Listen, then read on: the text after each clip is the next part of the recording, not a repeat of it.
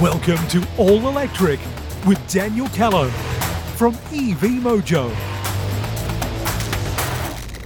Hello, Daniel. How are you? Yeah, good thanks. Chris, how are you today? Oh, not too bad, mate. Not too bad. Now, EVs are still growing at, at a terrific rate. I've heard something like 300% growth rate at the moment. Uh, so we thought we might revisit with the, with the rising cost of uh, fuel, the rising cost of electricity. We thought we might visit the viability of, of EVs once again.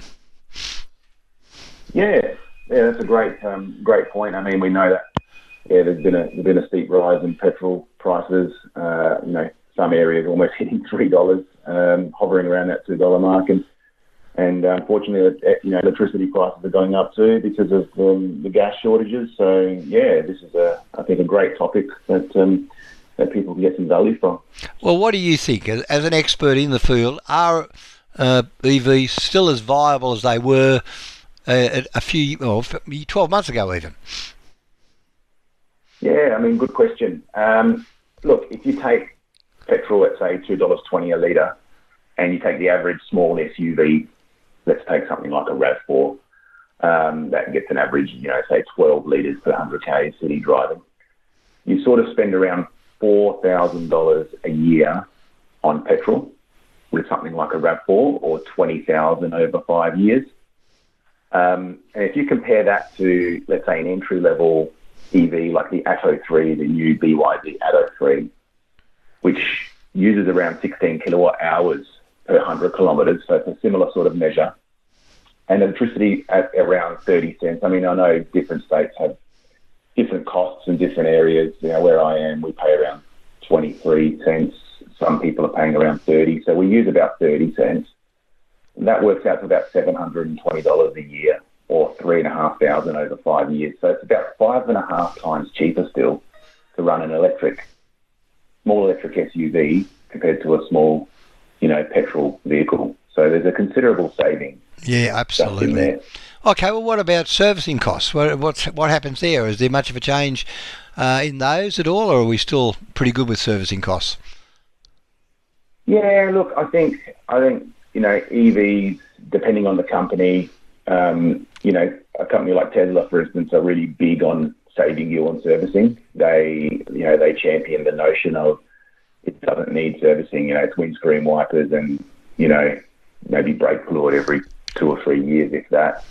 Um, if we take the Atto 3 again as an example, which is a very popular little um, SUV on the electric side, we're looking at about thousand dollars over five years on servicing, whereas a Rav Four would be about fifteen hundred. Mm-hmm. So they're, they're, fairly close. But if you look at something like a Tesla, you know, over five years you might only spend five hundred dollars. so uh, servicing costs, you know, you don't in electric cars, for instance, you don't use brake pads very often because it uses regen.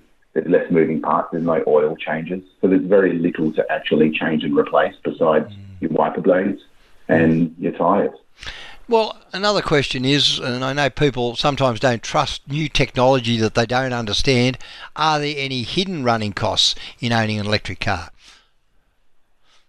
Yeah, that's a good question, Chris. Um, I think you know once you own an EV, you'll sort of realise, okay, things are very different. Um, but realistically, there are no hidden extra running costs. I mean, the only thing that may be a little bit more expensive is the insurance.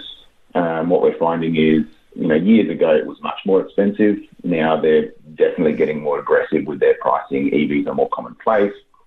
The repair, there's more repair shops that understand how to repair them, and thus that brings the pressures down as supply constraints are relieved as well. I think insurance companies will feel more comfortable um, insuring EVs at a, at a more affordable price, but the price difference isn't that big. We're seeing some people still, you know, insure Model 3 for under $1,000 a year. Um, but when you consider all of the running costs um, and other factors such as resale value on an EV is much better than a petrol variant. Um, so over five years, you know, you can save between fifteen and twenty thousand dollars um, when comparing a new EV to a, a comparably priced petrol vehicle. Um, and when you start factoring in um, finance costs as well. You know, you could a $50,000 petrol car, essentially, let's say take a RAV4, will cost you about the same over a five year period as a $100,000 EV. Once you start factoring in the petrol saving, the servicing cost, the depreciation differences, and even factoring in the cost of finance to get that more expensive car. So, you know, you've got to ask yourself, are you're happy to drive a $50,000 car or a $100,000 EV, or you could compare two $50,000 cars and you'd be saving about 20k over five years. So the value is very compelling. And once people actually sit down and do their calculations, it's pretty much a, um, a no-brainer that uh, you know EV is is the way to go. Absolutely, and uh, I mean that those figures you've just quoted are quite dramatic figures. When, when you get a half the price for the car, but you end up with the same end up cost. That that is a, a fantastic argument point, isn't it?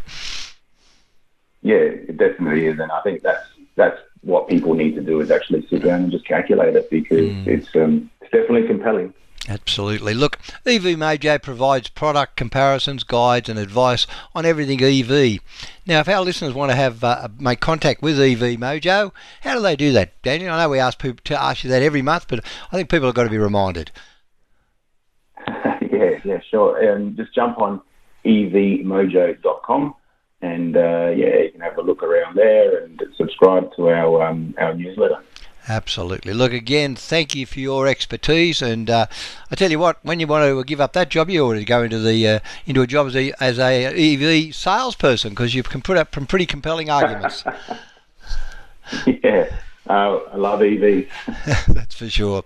Again, Daniel, a very big thank you, and thank you for to EV Mojo for allowing you to do this for us too. No worries, Chris. It's been a pleasure. Thank you.